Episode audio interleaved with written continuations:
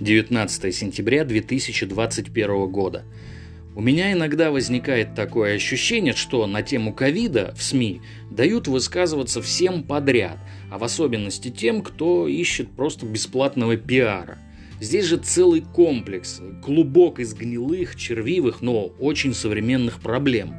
Наплевательское отношение средств массовой информации, нехватка, а может и полное отсутствие профессиональных журналистов, привычка спекулировать на острых темах и так далее. Такая, знаете, повальная желтизна в масс-медиа.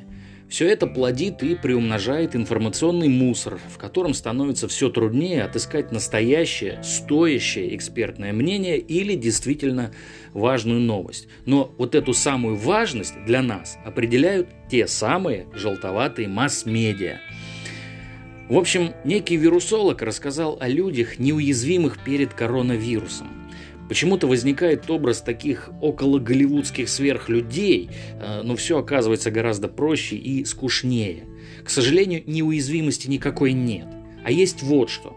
Человек, болеющий ОРВИ или простудой, не может заразиться в этот момент коронавирусом, заявил некий эксперт-вирусолог, настоящий профессор, член-корреспондент Российской Академии Наук. Но вскоре после выздоровления все возвращается на исходную. Риск заражения благополучно возвращается, и если таковое произошло, то болезнь будет протекать даже тяжелее. Как видите, ни о какой неуязвимости речи не идет, но, по-видимому, э, в подпорченной фантазии журналиста возник образ неуязвимого, вечно простуженного в соплях супергероя, наплевавшего на этот ваш ковид. Правда, сами микст инфекции, то есть вот этот самый коктейль из двух болезней, явление известные и довольно частые, о чем говорят те же вирусологи, как и наш эксперт. Например, об этом говорит некий зав. лаборатории биотехнологии и вирусологии Новосибирского государственного университета, очередной член-корреспондент Российской Академии Наук. В общем, либо это неуязвимое вранье, либо опять кто-то решил накинуть на вентилятор. Хотя, по большому счету, всем давно все равно. Между делом летучие мыши снова огребают. У них обнаружили вирусы, идентичные уханьскому SARS коронавирус 2, на этот раз в Лаосе.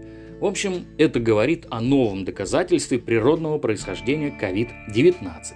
Ну а в России тем временем вновь зафиксировали более 20 тысяч случаев заражения. Про свое состояние говорить сейчас не буду, чувствую себя не очень хорошо, все будет позже. На сегодня все, берегите себя. Конец связи.